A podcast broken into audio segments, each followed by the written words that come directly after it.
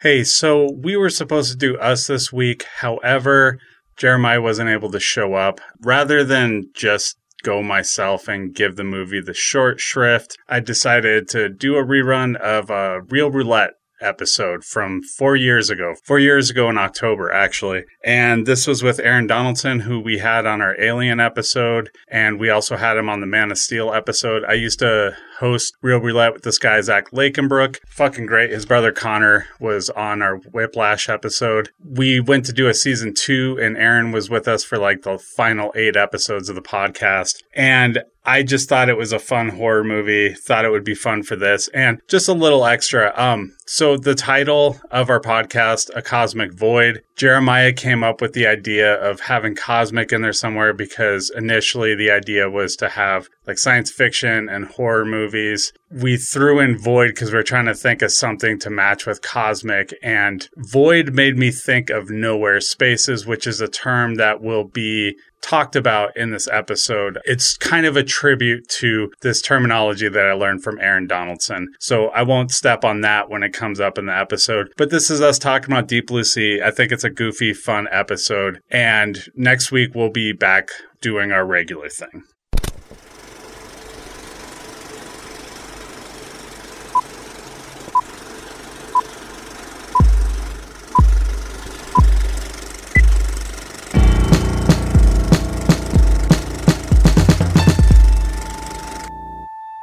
Welcome to Reel Roulette. I'm Biggs. And I am Aaron. And Biggs, it's good to be back on Reel Roulette. We took a little bit of a break there, but we told everyone we would be semi regular, so no one can complain too much, right? We've agreed that all is well.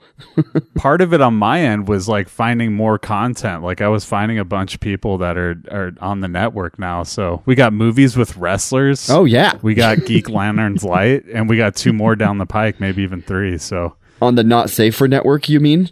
Um, yes, on the Not Safe for Network, Aaron.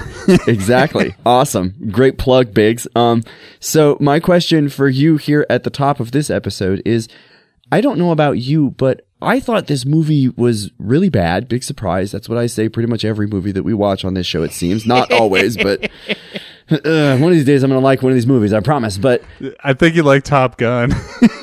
yeah, yeah, soft spot there for nationalism and American exceptionalism for sure. Good episode, that one. Um, no, but, um, no, there's a few people in my life, and they are people whose opinion about movies, honestly, I respect, who like this movie. Do you like yeah. this movie? Did you like so I'd movie? Never, I'd never seen it before. Uh, it was one I was meant to watch because people are always like, "Oh my god, Deep Blue Sea!" Like it, it definitely has a bit of a cult behind it. Yeah. Um, I expected it to be super bad, like a so bad it's good movie, and what I uh-huh. discovered was like it wasn't terrible, but I was a little let down by that because I wanted something that was so bad that I would just laugh through it. That being said, there's a lot of those scenes to laugh at, which we will. Any in particular off the out. top of your head that you remember scenes that are so bad that they're good from this movie? I have.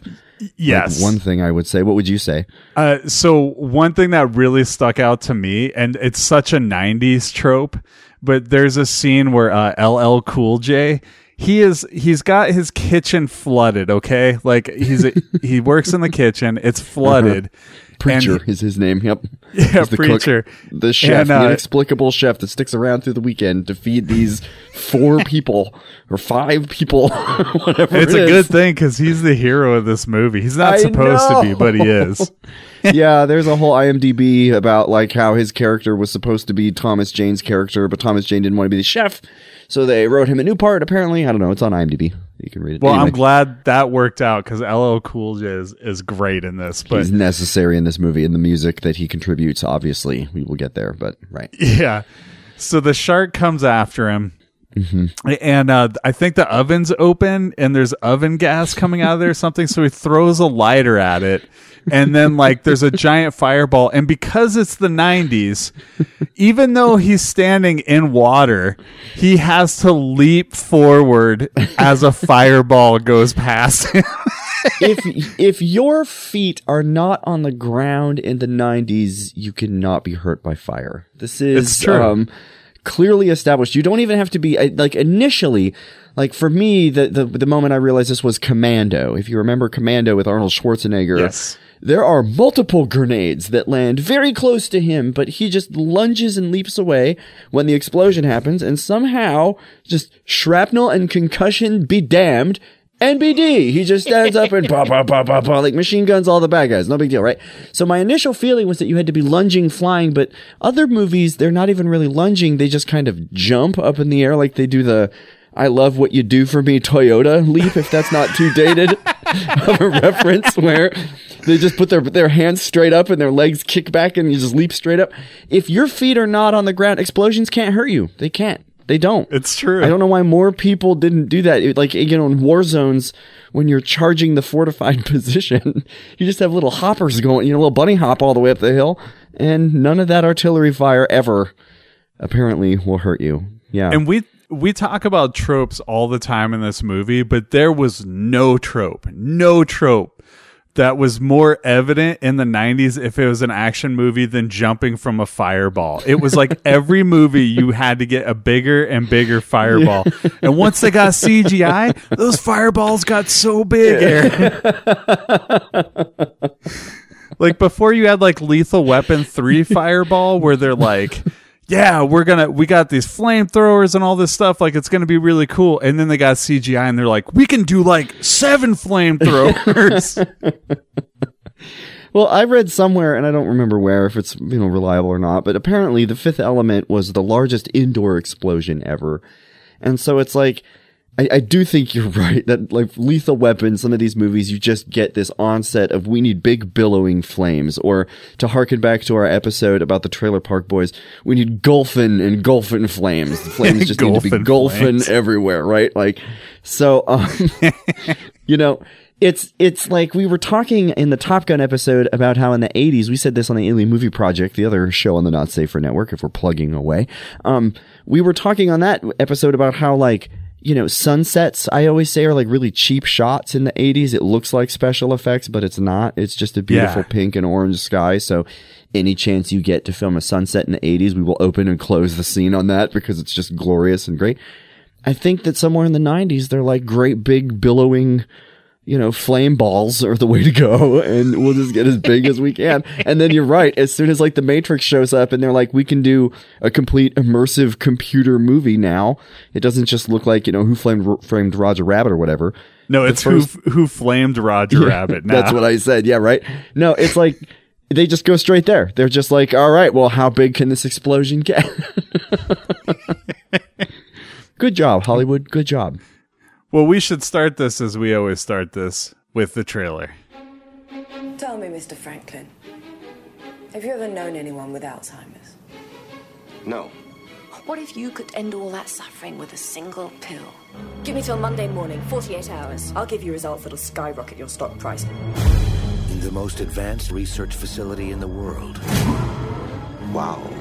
Beneath its glassy surface, a world of gliding monsters. A team of specialists is working against the clock Did someone order the fish? on an experiment to benefit mankind. Sharks never show any loss of brain activity as they age. We're this close to the reactivation of a human brain cell. But before they can save millions of lives, Tell me I didn't see that. They recognize that gun. It's impossible. Sharks do not swim backwards. They can't. they'll have to find a way to save their own.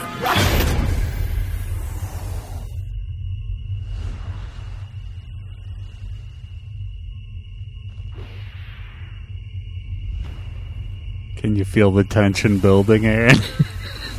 It's a lot of high pitched strings for a movie trailer. What the hell did you do to those sharks? Did you feel something? Jim and I use gene therapies to increase their brain mass. What is that? As a side effect, the sharks got smarter. There's a side effect. Somebody, please, tell me what that is.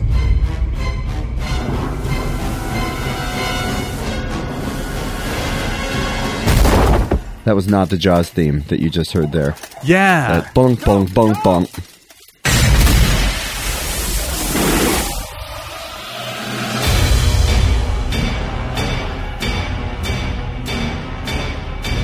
There's those hammer hits.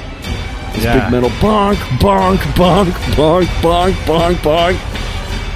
I think you, you talked about that in the Star Trek 2 episode of AMP, right? Yeah, Alien Movie Project Wrath of Khan episode. We had Scott Murphy from the University of Kansas come on to talk about hammer blows, he calls them. Wow, that sounds like a good movie, Biggs. I, I didn't I didn't hate it. I'll put it that, this way. I didn't hate it. Okay. Uh, it wasn't as bad as I hoped for, but it wasn't like it wasn't Jaws, which is a great movie.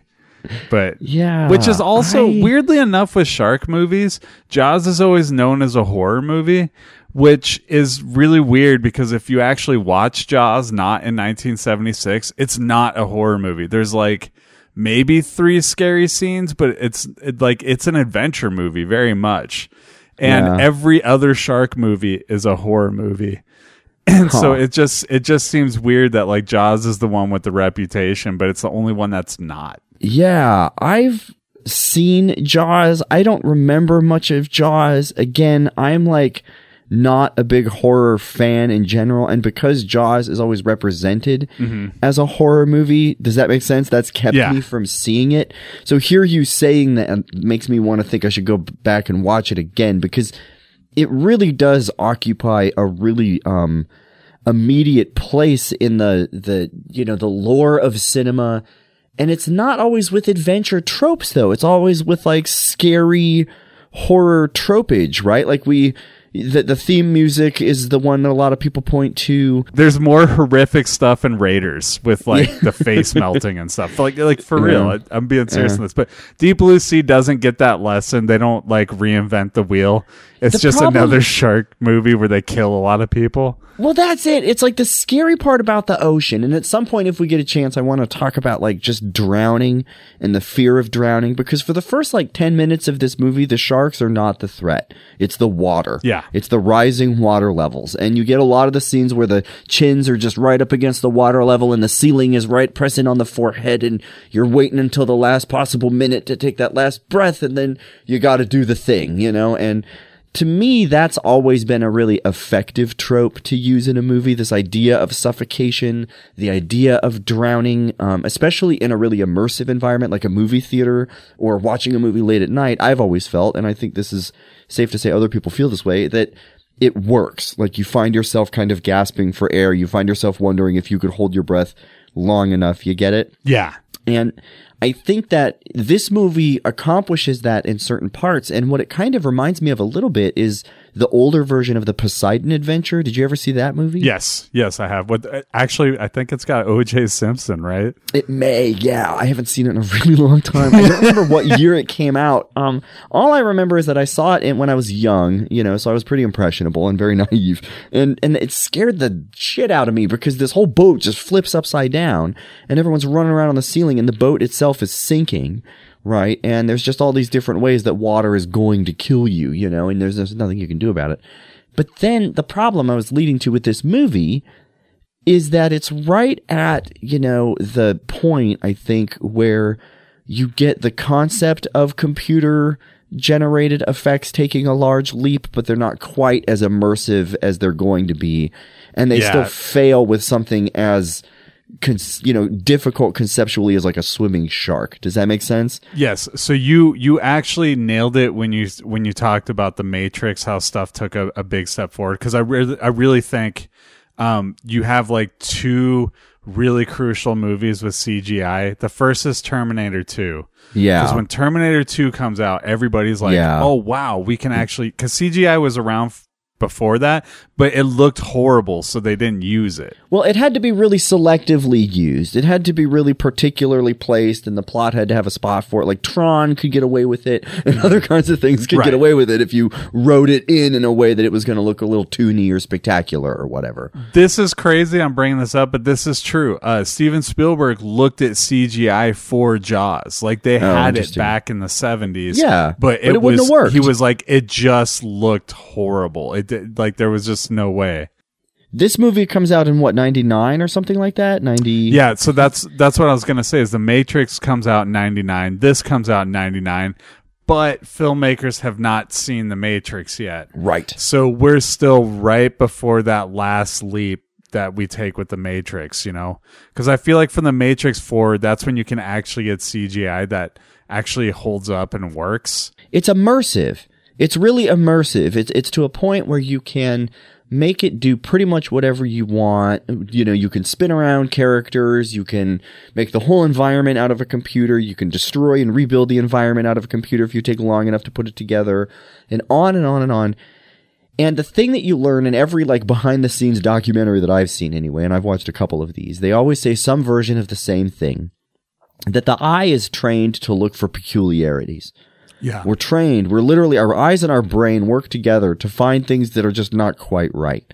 Because that's always meaningful information, you know, in one way or the other. And when it comes to graphics and computer design, that's a real nightmare because it means a, a perfect circle that's not quite perfect is going to look sloppy. And, you know, a, a CGI critter that doesn't quite move the way it's supposed to looks like a damn cartoon. Yeah. And, and with, you know, sharks, anything underwater, I would say you would think that that would be easier because they're not like load bearing creatures or whatever. But it's really hard because the f- water dynamics are really complicated and the way that they move is really, you know, natural and fluid. And when they tried to render it, every time I saw the sharks, every single time I was pulled out of the movie and I'm like, that is ridiculous. Like it looks, and they, they lavished it, you know, they were really like, Yeah. look at these sharks, but they're just not working for me. Whereas with Jaws, what little I've seen of Jaws is like, okay, that looks pretty scary. Like that looks like a big goddamn shark coming out of the water because to some extent that's what you had.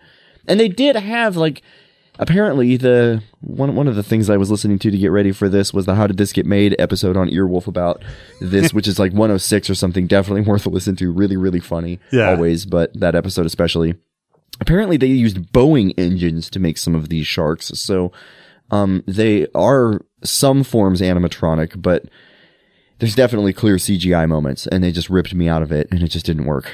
So Yeah, I, and I agree with you on the effects. It's uh, it's more there's things that make me laugh enough in this movie where it didn't feel like a total waste of my time. Yeah. but we'll get into those in just a minute. I got to read the synopsis here. Yeah. So, IMDb had a pretty good one. I only had to edit for length a little bit. Uh, Oh, good. So yeah, good on it's not ya, Top Gun where we're going to get all the coordinates and the distances of every jet that was flying throughout the whole movie. It's so what good. every Okay. character is Sorry, go ahead. thinking. And So he was at- concerned because he had waffles that morning instead of his usual eggs. So- yeah, fortunately, I don't think this is based off a novel, so we're fine. Oh, good. Okay. At Aquatica, a remote former submarine refueling faculty converted into a laboratory, a team of scientists is searching for a cure for Alzheimer's. Unknown to the other scientists, Dr. Susan McAllister violates a code of ethics and genetically engineers three mako sharks to increase their brain capacity so their tissue can be harvested as a cure, but side effects to make the sh- uh, sharks smarter, faster, and more dangerous. After one shark escapes and attacks a boat of teenagers, which I think is the opening scene, It is the uh, opening. yep. Aquatica's financial backers sent corporate executive Russell Franklin to investigate the faculty. To prove that the research is working, the team manages to remove brain tissue from the largest shark. While examining it, Dr. Jim Whitlock is attacked by a shark and his arm is bitten off. So that's the Skarsgård. The Skarsgård. He's mostly homeless. Mostly. The scene where he gets thrown at the window is one of the most ridiculous things I've ever seen in a movie. And that's the other thing where it's like, yeah, the, the sharks aren't quite right, so okay, you know, that's fine. But it, if it was just that, it wouldn't be a problem. But what the fuck was that? Where the shark is swimming along with the Skarsgård and he throws him at the window. He's like, it's like the biggest fuck you, the biggest possible fuck you that a shark could make would be like, I'm gonna throw this person at the window where all the people are looking. Like, that's intense. I think it's because it's a Papa Skarsgård and he's so powerful that he knows he'll go through the windshield. You know what I mean? Like that's the only explanation I have because you would think he could ram it. he's got the quality Skarsgård, so he's convinced, the shark knows that it'll, he's not just smart enough to know that throwing this person at the window will terrify the people inside of the thing, right? But he's smart enough to know which Skarsgård he's got. so he knows it'll go through the window. He's genetically modified to know to go for the Alpha Skarsgård. That's Well, what in- it is. In that How Did This Get Made episode, they talk about whether or not the shark knows what an oven is and whether or not it knows how to turn on the oven to kill LL Cool J. and it's just like totally impossible. Like, on the, the sharks would know that if you destroy the facility that they're in, then it'll sink and they can get out. That kind of makes sense if they're super smart. But the idea that there's this box that if I turn this dial, it'll fill it with gas and then an igniter will start a flame that will heat the box so that the things inside can get hot. Like, that takes a lot of other knowledge. It takes a lot of context, you know, to make that Or work. that a shark can understand that every level you go into as it fills with water, this base is going to sink so that the fence goes down far enough that it can get through it. So that it can ram it. That's the part I don't understand is like, he's like, is it, it, how high is it? And the guy's like eight feet and he's like, make it taller. But like They- all this shark does is ram it. Like, Yeah. don't, can't sharks jump? They tip this information as though it will be significant. It is not. It is never significant. How tall is it? Eight feet, he says, give or take a centimeter, which is like very precise. Um, but then, yeah, and, and wouldn't that depend on the tide? Is this thing anchored or is it floating? I guess I never really, I, I, I thought it was kind of floating. so it's height off the water. I don't know. Listen, I'm not. Anyway. I do like the idea of the facility. Can I say that? The idea of the facility and the storm and the, the whole thing sinking and a bunch of people on it, like a bunch of rats trying to get out. That would be a very interesting movie to me. That would be, you don't need the, the, the smart sharks trying to throw people through windows.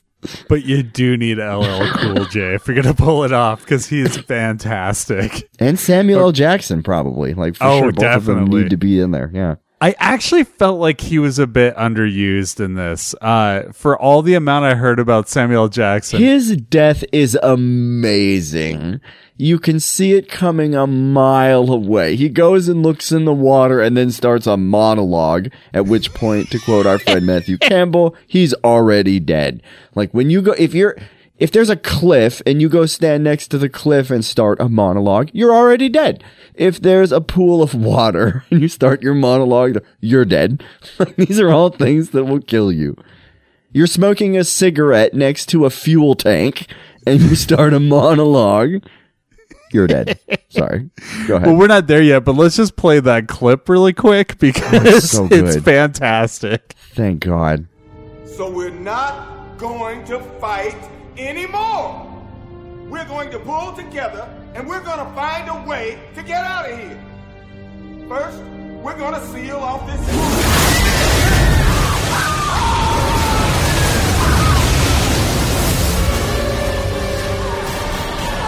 It's so sudden. It is so incredibly, and again, so like computery. The shark, Yeah. it looks like something from Sega Genesis eats Samuel L. Jackson. Dude, and it just like chomps it. too. That's what I love is like, with the exception of the Skarsgård that it rams like the windshield. Every time a shark kills somebody, it just like violently chews them like over and Yeah. over again. Like I don't think sharks operate like that, but The music goes hard for horror too. You get this like soaring like choir, like oh.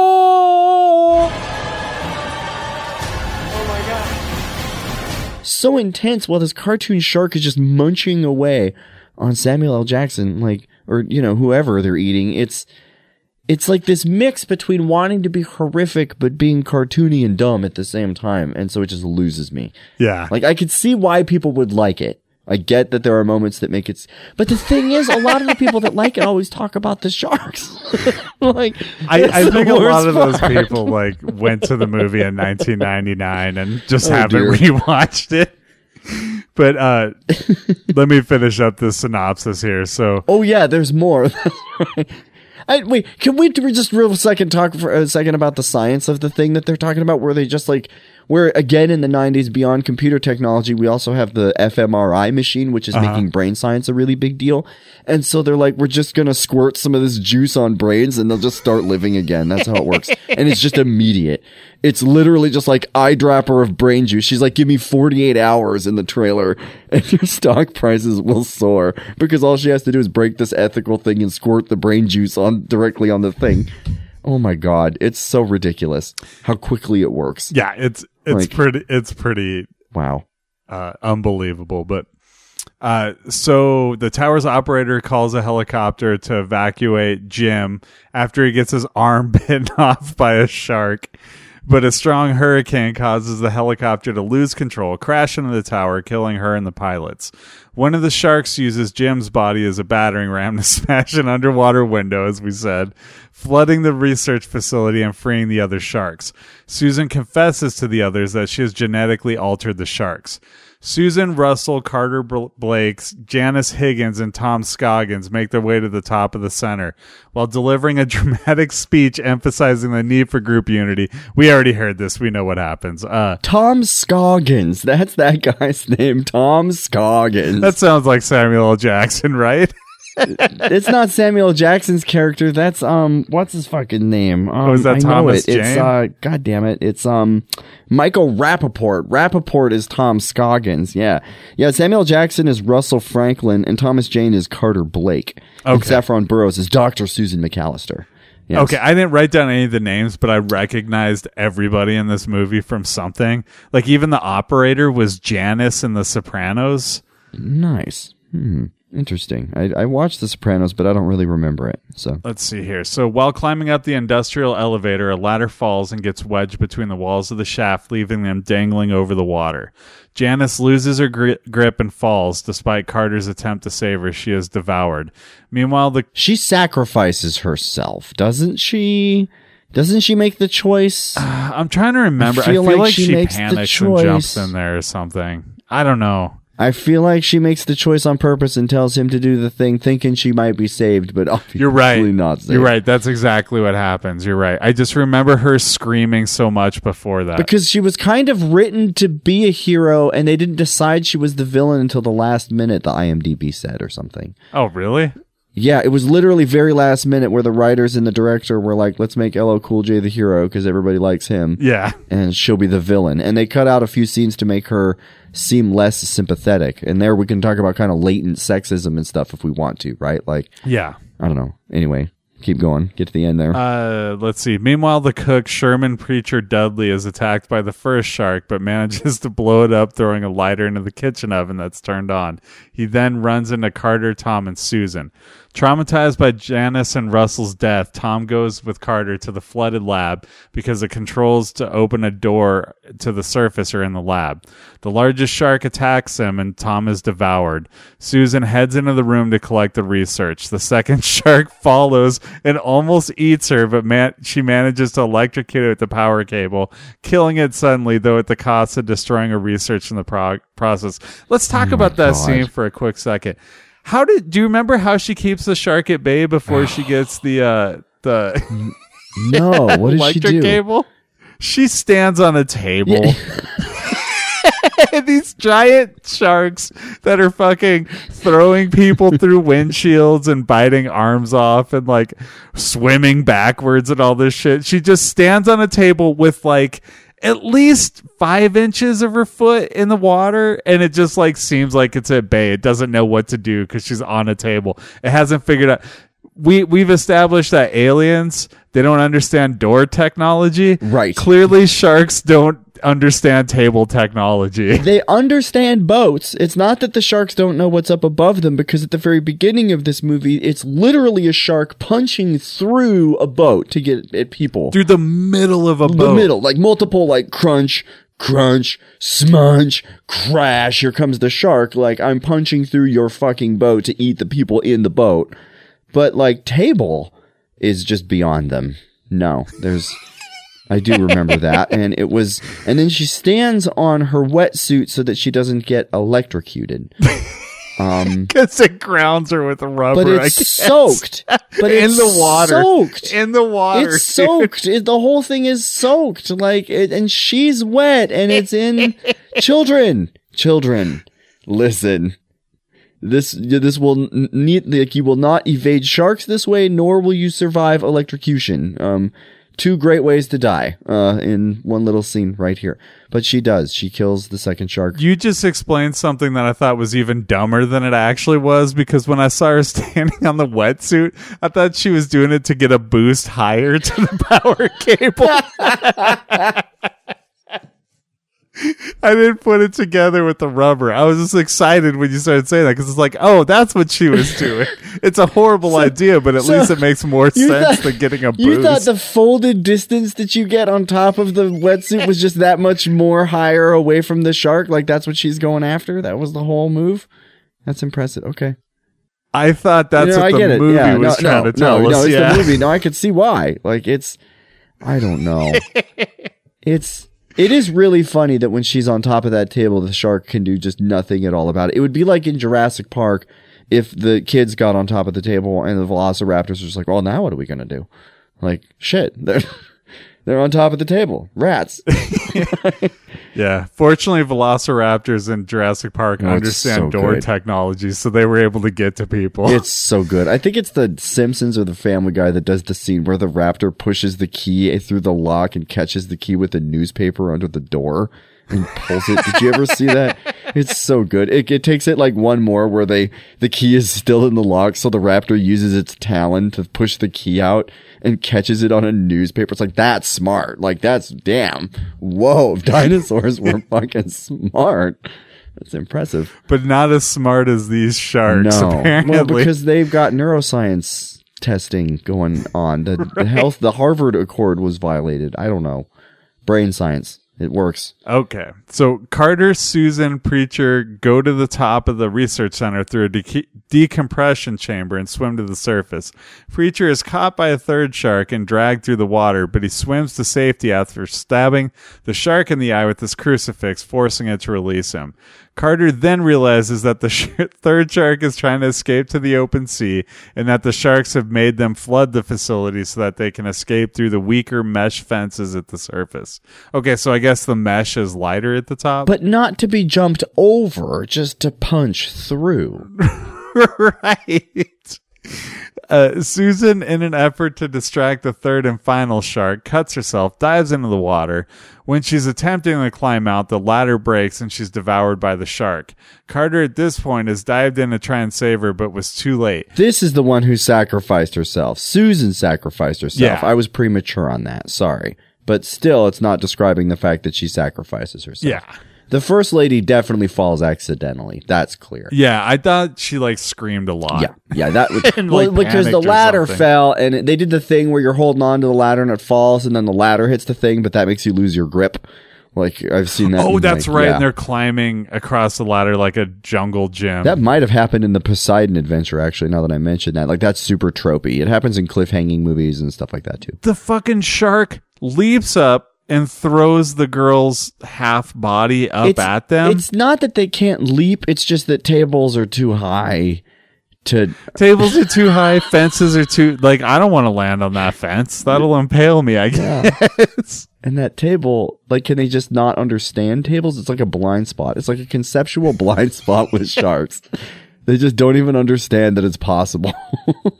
it's their vision. Like their vision just can't quite like Mm-hmm. right. it, it can't quite like understand what a table is. You know how like with with animals that have eyes on the side of their head, they've got the blind spot in the middle. It's that, except it's up just a little bit with sharks. right. We've we've figured this out. Managing to dodge the shark's attack and grab hold of its fin, he is pulled through the water with it. Preacher, despite his injuries, grabs the harpoon and shoots the shark through its dorsal fin, but the spear goes through Carter's thigh. As the shark breaks the fence, Carter is attached to the shark by the harpoon and tells Preacher to connect the trailing wi- wire to a car battery. I just want to like reaffirm this really quick before I finish reading this that it's a car battery that it's attached to. Sending an electric current through the wire to the explosive charge in the harpoon, blowing up the final shark in a spectacular fashion. It is revealed that Carter managed to free himself in time and he swims to the wreckage of the facility and joins Preacher in time to see the workers' bo- boat en route to the horizon. Now, he attaches this fucking cable from a shark fin to a car battery and the motherfucker blows up as if it's an oven. like, well, they filled. Um, you did see them filling the shells. I think they took flare shells and broke them open, and then filled them with gunpowder. And he was saying something like, "This is the equivalent of a bunch of TNT." But this is again another one of those moments where, as soon as it does explode, and it really like kablooey, Yeah. with like again significant concussive effect. Thomas Jane somehow must have like porpoised out of the water because obviously the only way he survives this is if his two feet are not on the ground. Like anything else anywhere near that kind of an explosion, even in the water, is going to have some pretty you know substantial trauma to their brain, their eardrums, and probably their body in general. Um. It's, you know, another really good example of that, at least. You know, it's that. And blow up that shark. It, it's just the 90s with explosions, man. It's the best. when they blew up the shark, the good thing was they had the big pieces of the shark coming down, and it made me think of that story. It's a true story of when they blew up the whale in Oregon here. Yeah. kind of Oregon. You know Yeah. this story, right? yes. I don't remember where. Do you remember where it was that did this? I don't remember where, but weren't they trying to blow it up to move it? And instead, there's just pieces everywhere. Well, they didn't know what to do, and so they just decided to pack it with TNT and blow it up. And, you know, that's really good until you remember that things that go up come down, and what's coming down is great, big, like, massive, like, whale steaks. Like huge chunks of whale pieces that will kill people and smash cars. It didn't kill anybody, but it did destroy, I think, some vehicles and like smash a bunch of, like, it's big, traumatic pieces of whale meat coming back down. And they didn't, And also, Carcass was still there at yeah, the and end. it's just, it was just all the meat bloody went mess everywhere. It didn't do the job. It made things substantially worse. Um, but at least this time when they blew up the shark, we got to see the big pieces of. That'd be really funny if Thomas Jane survived the explosion. He was like, "All right," and then he just gets clobbered by a big like whale or shark steak coming down. It'd be a good way for him to go out. Um, I, I will say for the end, uh, it's unfortunate that they villainized the female character, but it was kind of cool that LL Cool J lived to the end of the movie because that's not a move they would normally do in the 90s. Normally, if you're black, you're the first one out. Yeah, and you saw him get eaten by the shark, and you're like, here they're gonna get rid of the other black characters, so only the white people survive. But then he survives the shark attack because of Jesus. Yeah. It's got to get all preachy. This movie's really preachy. They talk about that in the How Did This Get Made episode two, and I, I saw that a lot. Yeah. A lot, a lot of Jesus-y stuff going on. Uh, did you catch? They had this speech at the beginning where the scientist is talking to Samuel L. Jackson's character, Uh-huh. like uh, right towards the beginning, and uh, she says she's talking about um like he's gonna pull her funding, and he and he talks about like even with my reputation, like I can't say I can't make this work or something like that. Like Right. he's talking about how he like sunk two hundred million dollars into it, and it's time to pull the plug. And she goes, "What if you could end all the suffering with a single pill?" And I'm like, "Shouldn't you have pitched this to Samuel Jackson before he put up two hundred million? Because he's like, that was a really inspiring speech you gave and stuff." And it's like, dude, she gave an elevator pitch for this. For this thing, and it's like if he already put up all this money, I assume she already did this. Like, is he just cutting her It's checks true. left and she right? says 200,000 people suffer from Alzheimer's as if this is something they didn't know, and yet they're already heavily invested in Alzheimer research. Like, and, like, why did they fund it initially? They just saw it on a menu and they're like, oh, yeah, that. We'll fund that. Let's put money in that. hey, they're playing with sharks. Let's build this giant two hundred million dollar facility. wait, wait, wait, wait. Does this a shark brains? Shark brains. Yeah, let's do that. How much do they want? 90 million? Yeah, we got that. Let's, let's do that. It's pretty good if you're a one percenter. That's nice. Just write those I got it in my wetsuit over here. It's- and you can use it to climb up and reach things because it's got so much cash. I keep it. going back to this stupid fence line where they point out how tall it is, but then it's not how tall it is. It's how vulnerable to shark nose impact it is at the end. Yeah. And it's like, you know how there's always the gun introduced in the first act? It's a gun introduced in the first act, but it's not actually a gun that does the thing at the end of the movie. Does that make sense? Yeah. It's like they introduced the, it's a gun introduced in the first act, but instead of killing someone by shooting them, it falls off the wall and hits them on the head. That's how it kills the person or something like that. Does that make sense? Like, Yeah. I don't know. You know. know, um, It, it seems like that facility was pretty far underwater, right? Like almost deep sea. at- three at stories bottom. down. They said they could go like it was three sub levels below, which would put it like thirty to fifty feet down. I guess. Okay, so it would have had to have incredibly strong glass at the bottom, right? And there's a lot of it down there. Like holy smokes! And if you can send a Skarsgård through that glass, why don't you just like grab the Skarsgård again and use him to open up the fencing on the top? Doesn't that make more sense? well, because you had to flood the thing to get the fence low enough in the water. And at that point, even Yeah. the Papa Skarsgård is going to be Skarsgårded out, and, and so you can't use him twice. You're right. He'd be pretty waterlogged. You can't re you can't re Skarsgård the Skarsgård. He's, you, you have only got and the other one the other Skarsgård can't cut it. You know, it's not it's not the Stellan Skarsgård. So Maybe it could have like held its teeth over its arm, over Skarsgård's other arm, and made him call Alexander. there you go. Just like, I know he's on a battleship somewhere. Is Stellan Skarsgård is he ever like anything besides tragic or moody? That's all I've ever seen him do is like grumbly, moody, or tragic-y sad, and that's it. Okay. That's all. In the movie Thor, Okay. he plays a really eccentric uh uh astrophysicist. Okay. Villain. And in the second one, he's like naked for half of it. he like runs around naked and he's like kind of lost his mind. Okay. That's the only time I've seen him like not what you just described. Is he a villain in that? no, no, he helps out Thor. Oh. Okay. Oh. Okay. Interesting. I guess check it out. Naked Skarsgård. And he has the accent so he knows all about Thor. well, that's So he knows all the ancient legends. It doesn't matter. This is another movie. Can we go back to the part that you said where you you thought it was kind of sad that it turns out that Doctor Susan whatever is the the villain or whatever? Because Yeah. one of the things I did want to kind of touch on here um, is that this idea of what I you know kind of called like latent sexism or ambient sexism, where this movie could potentially set itself up to have a strong female lead, but it's a strong female female lead that nobody likes, nobody trusts, and who ultimately fucks everything up that kills everybody, including herself. Yeah. Does that make sense? Yeah. Like her sacrificial effort at the end is definitely sacrificial, but Thomas Jane avoids the fucking explosion and, and makes his way back home, and she ends up getting eaten by the shark. Um, and not to overdo the plugging here, but in the uh, episode uh, 16 of Alien Movie Project, we talked about the abyss and how you get this kind of conflicted female lead character where we're going to put more women at the center of uh, important stories. So in the abyss, she's like the person that runs the facility. They're on like the bottom of the ocean. Does that make sense? So it's a similar kind Yeah. of underwater facility and she's the one that knows how to fix it. She's the one that works it. She's the one that runs the whole thing, but nobody likes her. And so the whole movie, like everyone's just calling her bitch and everyone's like talking about how fucking, you know, evil she is and how little they like her. And with this movie, you get it at multiple times where people are kind of second guessing her and telling her that she's the reason that shit's going to go wrong.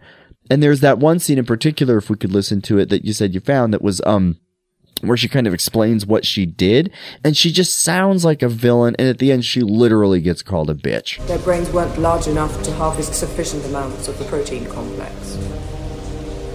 So we violated the Harvard Compact. Jim and I used gene therapies to increase their brain mass. Larger brain means more protein. As a side effect, the sharks got smarter. You stupid bitch. It's like Hollywood wanting to have it both ways. Does that make sense? Yeah. Well, I feel like uh, uh, one of the problems with this, um, and let's just let's just look past the innate sexism that's in there for just a second. What really doesn't make sense about it is this movie doesn't need a villain other than the shark. And I don't know why they feel like they need another villain. It's a good point. Aren't the sharks the villain? But that's probably the sexism at nope, women. it's probably the sexism at play in a way because like the sharks scientists. are after you.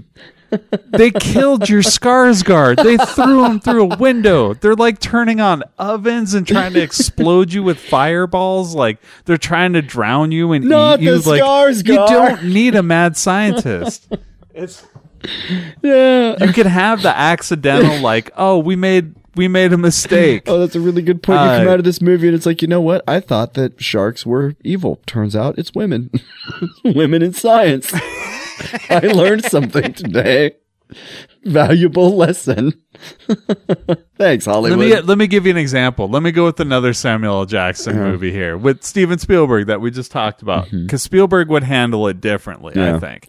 Like you look at Jurassic Park Okay. again. We we already brought up that movie, but uh, so the scientist in that not a bad guy. no. Makes a mistake, regrets the mistake. He's not a villain. Mm-hmm. Like, why is that hard to do? Like, it was in one of the biggest movies ever. There's the Newman guy who like there's the computer guy who's like the kind of evil foil. That's true. You know, the guy who plays Newman on Seinfeld. Yeah, I can never remember his name. Newman. Wayne Knight. that guy and he's like really the kind of he's not really so much the villain as he is the linchpin he's the inciting incident Yeah. Does that make sense? Uh-huh. she's not so much just i mean is she the inciting incident or the villain? They they play her like the but they play him like the villain too. Like he's conniving and ha ha ha i'll have my thing and no one cares. And so you know maybe it's just that. Maybe it's just this idea where even though they have the villain which is the shark slash dinosaur they still need the human component to open the the pandora's box or whatever it is. And it's just less palatable when it's a woman because it plays into histories of Hollywood saying women can't be trusted, women are fucking manipulative, or women don't understand things the way the men do, or whatever. You know, like, and there's a lot of that. So Yeah. Like, they, they can be smart, but they're going to fuck you all. yeah, they can be smart, but sometimes sometimes too smart. Whereas Yeah. dudes are typically smart, and if they're dumb, they're dumb in all the right ways. they're dumb in the ways that make them lovable. so their dumbness is okay and to be expected. I mean, I don't know. That was one of the things I wanted to talk about, and the other one, if I could touch on it too, real quick, is the the thing I kind of mentioned at the beginning, which is this idea of drowning or whatever, because we're talking about the facility sinking. So the sharks ultimately break it down or whatever, but they also have a storm. The storm doesn't. Does the storm matter at all? No. No. Not No. really. It just matters to get the helicopter to crash so that Kate said they this can't is Kate radio said this is help. I Kate said this is? Black Hawk Down with sharks. it really is just like more explosions for the sake of more gonna explosions. crash a helicopter for the sake of crashing a helicopter and having one great big '90s explosion. Yeah. Okay. So uh, uh, yeah. So the but the helicopter. So the helicopter is what disables the facility. The sharks putting the Skarsgård through the window is what floods the facility, which starts bringing it down. Okay. So anyway, my whole point was Didn't go.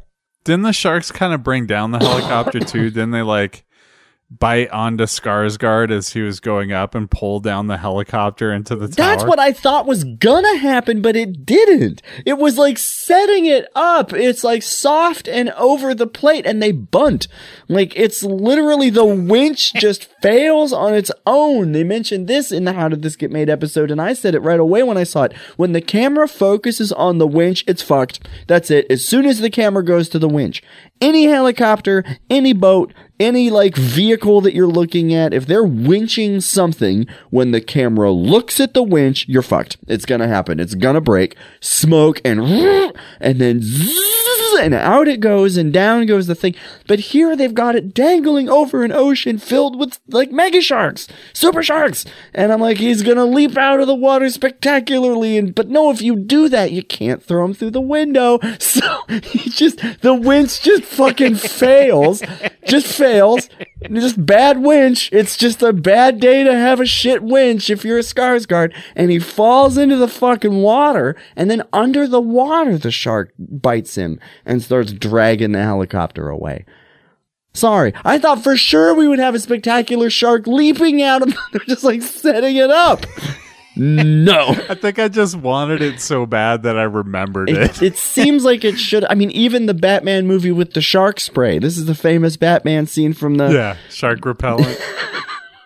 the early. What is it? The seventies, sixties. When the fuck did that movie come out with the Adam West Batman? It was like 1967. Even they pulled a shark up out of the water, you know, so we can see the shark hanging off the helicopter. The audience wants to see that.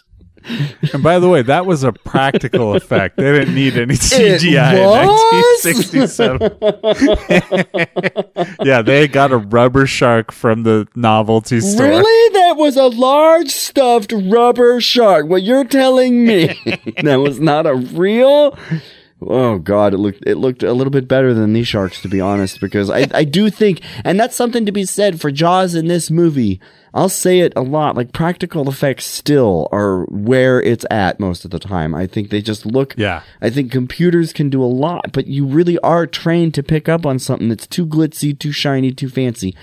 Um I'm in the weeds of what I wanted to talk about though, is this idea of drowning and like water pouring in and whatnot, right? Like, Yeah. we talked about Julia Kristeva um, in episode 11 of the Alien Movie Project with The Thing, a movie that you're familiar with. Yes, love Uh, it. You recommended that one for us. Abjection. Julia Kristeva's got a documentary coming out about her pretty soon. She's kind of a big deal in criticism, and one of the concepts that she brings is this idea of abjection, which is disgust, fear, revulsion, that kind of thing. And the whole idea of abjection is it's about boundaries and the violation of boundaries, and particularly taking the interior and making it exterior, like vomit or blood, or taking the exterior and bringing it into the interior, like things going into your mouth and into your eyes and into your ears and things. You get it? It's just gross. Yeah. And so with this movie, I think a lot about, you know, abjection as a form of horror and a way that horror works. And it's all about gaping and flooding imagery.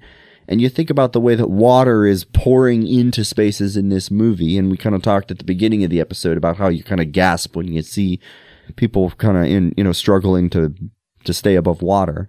There's one more drop if we could listen to it, which is the kind of sound of the, the building itself groaning under the weight of the water as it's starting to break its way in. Can we drop that?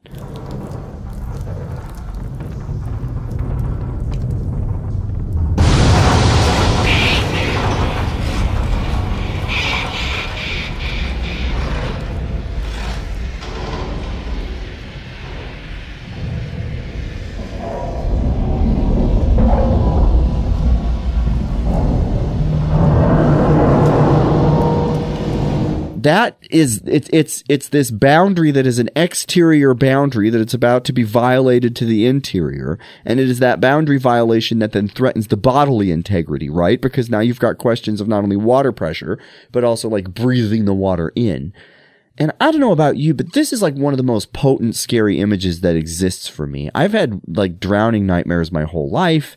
I've had like big wave nightmares. Kate and I were talking a lot about like wave and water nightmares and drowning nightmares. Is that something that rings a bell for you? Does this scare the shit out of you too? Um, th- no, uh, I think part of that comes from growing up on the coast. Sure. Uh, because I've noticed, I have noticed there are quite a few people that I know around Montana that have the same thing. Yeah. Uh, our friend Dub from the We Had a Good Life podcast. I to- love to- their stuff about the ocean.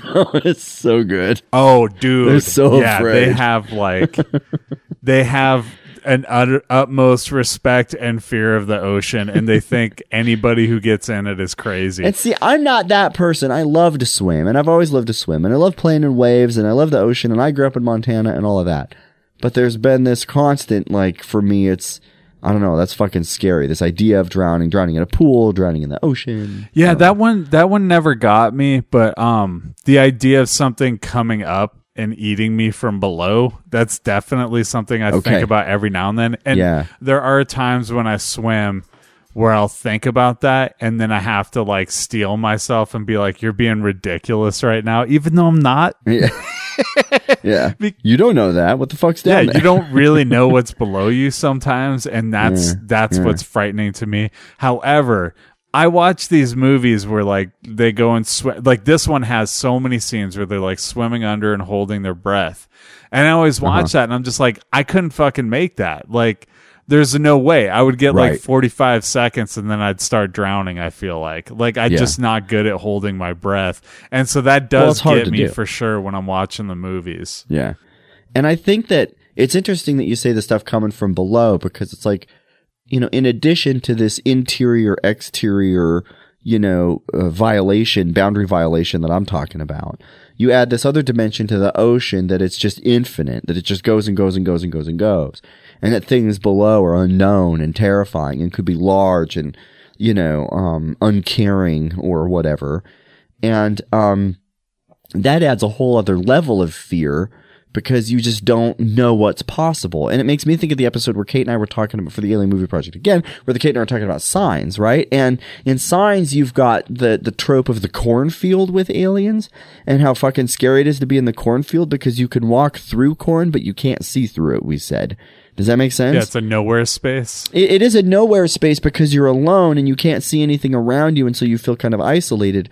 But the scary part about it is that I could be right next to you and I could reach out and grab you, but you would never know because you can't see me. And you can't see me because it blocks your vision, but also because lots of leaves and stuff is, are moving, and so you're constantly distracted. You don't know if that was really someone moving or just the gust of wind or whatever. And the ocean is that on a whole other level where you've got waves and motion. And so sometimes you see something move, but it could just be the shadow of a cloud or something across the surface and not something below. And so you get all these mind games going on and then the depth of the ocean, but the fact that things live in it and swim in it and exist in it, you know, like where you're just vulnerable from literally all sides at once. You're constantly at the risk of being invaded from the exterior to the interior and whatnot. Like it's fucking scary. And that's where I keep finding myself with this movie was that it's like if you just take out, if you make the sharks a kind of practical effect, and if you make them a necessary byproduct of whatever research they're doing without the really ridiculous, like, now for the science montage, dropping the scanner on the shark's head, um, because they make this like shakunk, shakunk, shakunk sounds, and I'm just like, this is way over the top. Like, it's really ridiculous if you tone all of that shit down and just make it about this old Navy facility that experiences a storm and floods and also there's fucking sharks in the water, that'd be scary. Yeah. Like that would be really scary. But it's all of the other goofy little moments where they try to go too hard with the computer effects or whatever that pull me out of it again and again. I, it's the same thing that happens with a lot of horror movies where it's just like we have CGI so we can do anything, so we're just going to really go for it. And Yeah. they forget that it's the simplest things that can terrify you. Like Jaws is terrifying because it, it, it directly it directly um, talks about a fear we just talked about, which is like something coming from below you or from the side of you or whatever. Right. Like it's it's just these little subtle things, and this movie just forgets all that. They're they're just like we're gonna create these giant sharks. Uh, they're gonna Yeah. turn on ovens to murder people instead of just biting them, like biting them, right? Is it 370 or 410 for people? Honey, what's the what's the preheat? oh shit! I turned it Can't, on I broil. can never remember. I think I'm gonna go 310 because we can heat it up. But if we if we make it too hot, then you know it's not gonna work. It's just ridiculous. Oh my god! but- I love the conspiracy theory from How Did This Get Made, where they say that the parrot isn't real. yeah, LL Cool I think J it's has Jason a parrot. Mantzoukas. We're introduced to this parrot as he's like listening to his own song, which I guess is not this character's song, but it's an LL Cool J song, and he's like cooking to it and he loves so it. But then like later he like steps out and uh Janice Soprano is like playing uh, "I'm Walking on Sunshine" and everybody's like Uh-huh. dancing to it like it's an Annette Funicello like uh beach movie. And he just Yeah. winces. He just winces because it's not an LL Yep. Cool J song. Yep. Yep, because he's surrounded by these idiots listening to that music. Yeah. Um oh my god. And and his like we haven't talked on it. We we shouldn't spend a whole lot of time on it cuz so many other people have talked about it. What the fuck is going on with this song? His hat is like a shark's fin. Like this thing it is so like he, this is where someone should have said I don't think we should use this. Like there has to be a moment where it's like I get what you're trying to do. LL Cool J has enough behind him. He's done lots of really amazing things with his career. Go for it. Let him write a song that will compete with Will Smith, that we can play over the credits and maybe we'll win awards with that. And so, okay, we're to do it. And he goes away and for whatever reason, maybe it's not even his fault. We come back with this fucking thing. Someone should be like, let's just don't, don't, don't. I don't mean to be an asshole, but what if we just don't? Like, what if we just write a, what if we use that scary choir going, ah, like, what if we use that? Like, it's just scary. People are leaving the theater. They don't need a, a song, but they, they go with it. Yeah. Well, that's why they play it over the Because end once credits. it's the sunk cost fallacy. so you can optionally walk out. well, but also because and and they I mean I'm pretty sure I feel like they advertised with it, didn't they? Weren't they like and here's the hit fucking single? Like they spent the money on it, so they're like we got to roll it out. We got to This was definitely at the time, and I feel like 90s was peak for this, where you sold soundtracks like crazy. Yes. Because again, that's what Will Smith is doing, right? Like and that's you know, it's it's a I guess we were heading into the millennium, weren't we? Yeah, right? I mean, well, Independence Day is like 94, 95, 96, something like that. It's somewhere in the mid 90s, right? And he didn't do like music for that, but we, we could see that coming. We could see the, the direction. Men in Black is 97, 96, something like that. And he did do the music for that. And then we hit the the masterpiece, the Will Smith masterpiece, Wild Wild West. It's clearly his best music and cinematic performance, both coupled together. Uh, his Wild Wild West is as is is the Deep Blue Sea, but that song makes a little bit of sense. My hat is like a shark's fin. I don't know what that means, and I don't know why it's tough. I don't know why we would say it in a song about fucking up other people. The whole song is like, you know, I'm gonna wreck you, beat you up, I'm better than you, except with shark metaphors. So that's okay. I get that. Like rap music is all about like I'm gonna kick your ass, but and sharks are badass. So okay, go for that. But the the the the hook is my hat is like a shark's fin.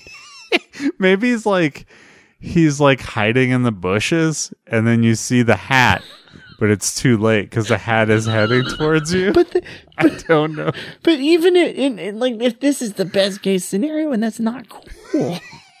like that what do I know? I don't know I don't know what's cool. I don't know what's cool. I'm a fucking like what do I know to come at LL Cool J with this? But I gotta say, at the time, we would be the sample for what's cool, though, right? Like at the time, I mean, I am I am 19 years old. How old are you in in 99? I'm 19. Yep, that's what's cooking. I'm like 19, 20. Like I, actually I'm 20 now that I think about it, but I'm like 19 or 20 when this movie comes out. We are the sample of what's cool. I never used my hat as a fin. Like I don't know what that is. So It makes I mean there's the baseball rally cap, you know. I mean that's kind of making like your hat as a Sharks fin. Yeah. But it's not like a badass I'm going to you know, it's just like I've got my hat on sideways and it's kind of funny cuz I'm a fan of yeah, baseball. yeah. I got believe in- nacho cheese on my shirt and I spilled the beer on my pants. That if he wrote that song, I would get it. And my hat is like a shark's fin. I feel like there were better hooks. There had to be other drafts at least, or someone somewhere should have been like, let's not use this. This song is not good. It's not doing anyone any Speaking of another uh, um, miss with the music, um, there was this line where the, the professor says, "Almost everyone is at the top of their game," and they just say it like it's no big deal. And I was like, "Almost everybody!" Like they should have had an ominous music cue right there. dun, dun, Shit's dun, gonna go wrong. Newman's on the fence. and then my last my last observation on this movie, Aaron, is it's just about Samuel L. Jackson because he is a treasure. He is. Like I really feel like he is. And this movie, watching him get eaten was so spectacular. But I just wanted to point out he's been eaten by a shark, a dinosaur, and King Kong. Also electrocuted and thrown out a window by Emperor Palpatine. That's an amazing career. He is a national treasure. Hmm. That's a lot of ways and it's a lot of cool ways. They're all That's- cool ways to die. Yeah. I'm trying to think if he's ever, I mean, he's got to have been killed by an alien at some point. Boy, you would think. I kind of did a run through, nothing. and it was mostly by gun. There's a lot of Hmm. gun deaths with Samuel L. Jackson. Gets shot a lot. I Yeah. can see that. Yeah. He's, um, good at shouting. Shouting He's got- motherfucker specifically. Yeah, motherfuckers. Uh, the hold on to your butts line, classic. That one's really important. He is, um, God, I don't even know what to say about Samuel L. Jackson besides the fact that he is good in everything. Yeah. He's kind of a caricature of himself. Yes. He's like, and so every time you see him, it's like a wink nod to the movie. It's like a meta move to put Samuel L. Jackson in the movie because now you're like, oh, Samuel L. Jackson's in this movie. And so now it's another movie that he's in. And he's got so many fucking credits to his name. It's just ridiculous. Dude, is there a cooler 70 year old man than Samuel L. Jackson in the entire world? I don't think there is. No, a bunch of people would come with like Rolling Stones people or whatever. And I'd be like, wrong, wrong, wrong. because like you know the rockers have done their stuff but samuel l jackson is just on and on and on and on and on and on and on it's amazing I do got to say one thing about him too. I just learned some trivia today. This is this I love this. So motherfucker, he had a speech impediment. Uh, he had a um, what do you call it when you say the words over and over again? Um, oh a stutter yeah, stutter. He had a stutter, and when he said motherfucker, like he would say it forcefully, and that would stop his stutter. So oh okay eventually, he was able to sort of control his stutter and and and not do it. yeah And so as a trip, but motherfucker was his go-to word. So he tries to sneak that into every movie that he can intentionally. And it's just like, because it's a word that means a lot to him. that's awesome but I thought that was cool. Like he actually has a special relationship to the word motherfucker outside Yeah. of like yelling it in every movie. I thought that was interesting. just being a a thing to say. Well, and it's it's interesting too. I think just because like I'm a speech coach, let's you know I coach speech and debate and do all this other stuff, and you know we learn how to. People always come and they're shy or they stutter. I've had people work with all sorts of different you know anxiety questions and problems with speaking. And the question is, we just have to find something that you can really live in, that you really enjoy, that you want to say, that you believe in. And a lot of times it's some big rant. It's someone just losing their fucking shit and just legitimately righteously throwing down a bunch of goddamn condemnation because that feels really good to do. You know, and sometimes we literally are at our most eloquent when we're like motherfuckering the world, you know, like, and so it's, it's one of those things where you know the the traditional mode of speech and debate that a lot of people think of is a bunch of folks standing in a room with pencils between their teeth like you know red leather yellow leather red leather yellow leather but it's not it's like you know people fucking shouting loud and getting mad and saying swear words and getting into some really dicey territory and critical territory and and I think that that's the kind of stuff that animates us the most. And it is, it's, it, it pushes us to kind of our limits, you know, uh, as far as how we express and how we perform socially. And we learn new registers when we get peaked or pissed off or something like that. You'd be surprised, you know, what you can pull off if you're really worked up about it. So that's reasonable to me. That's an interesting little fact. I like it. Okay. Well, let's get to the, the Bechdel test here. So, um, Yeah, we're running long. We should figure out what's next on our random journey through cinema universe here. This is good stuff. I I counted one, like one thing the Bechdel test. There's two women. I don't think they ever like there was several women, but I don't think they ever had a conversation with each other. The closest I could I that I noticed was uh the operator like said something to the scientist, but it was just one way on a talk radio and there's no talk back, so I don't think that really counts. Uh Yeah, I can't think of anything. I wasn't expressly looking. I continue to forget to look for this thing. Um, but it's definitely not. I mean, one of the things that we kept pointing out was how, you know, even though there are women in this movie, it's the men that are propelling the plot and moving the plot for the most part. But I think one is fair. There's three women in the movie. it's almost completely Thomas Jane and uh like his character and uh LL Cool J. Like they're about the only ones who Right. really move it forward, unless you count Alexander Skarsgård being hurled through a window. And I'm sorry, that's not Alexander. It's Alpha Skarsgård. I don't remember his name. Stellan. It's Stellan Alpha Yeah, Stellan. Skarsgård. There you go. I just really like, you know what I really love is this idea that here you have this doctor who's doing this like cutting edge research and you imagine that there's this moment when you die where you're like, oh shit, this is it. This is how I die. Now I know. This is, this is what happens. Watch the scene where he's being thrown through the window by a fucking shark. And when he hits the glass, just look at the look on his face and imagine someone being like, really? this is, I did, I did not see this coming. This is surprising. This is, I mean, this is okay. This is, this is not what I saw coming and it's horrifying, but this is badass. Like I'm being thrown through a window by a shark right now. That's okay. Like if you're to go down, that's a good way to go down.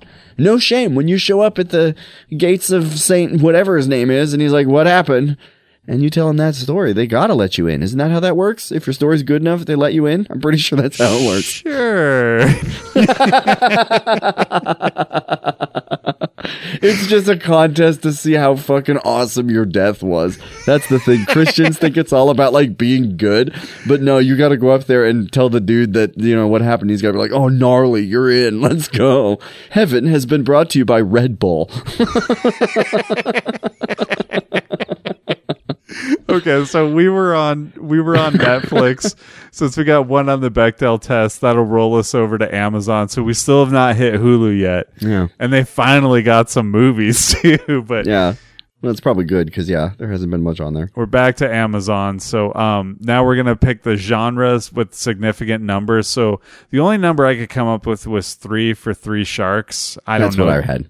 Okay. Yeah, I had So- I had three sharks. That's pretty easy to figure out. So that lands us on comedy. Uh-huh. And then we need a random number here. So let me fire up the NBA draft machine. Oh, I love the tumble ball. The tumble ball sound is my favorite sound, Biggs, because we know that it means that it's truly random. Here's the ball. Let's see. What does it say?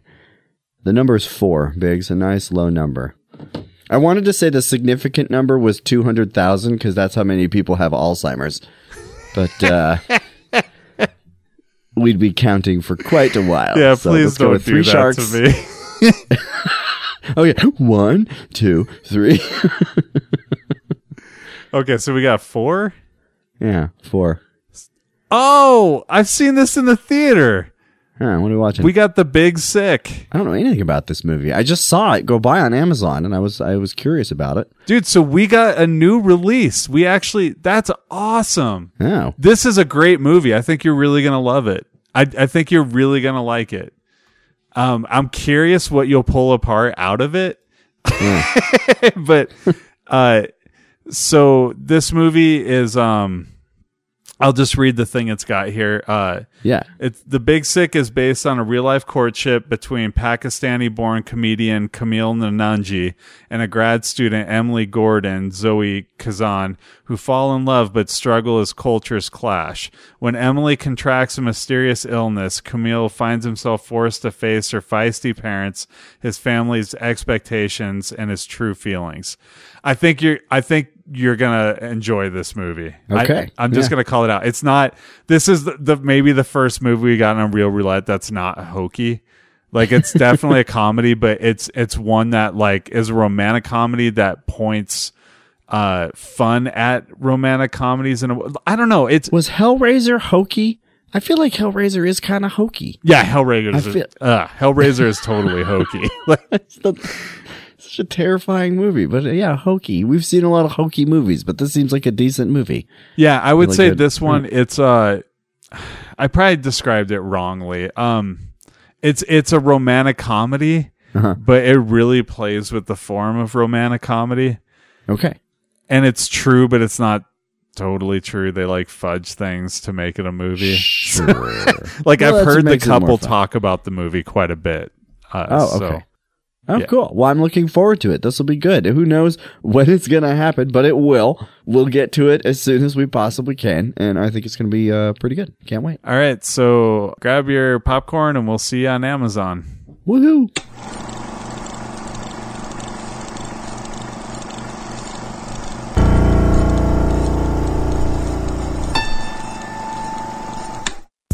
Have a laugh with Lauren and Sarah as they dip in and out of topics every other week on their shiny new podcast, Dippers.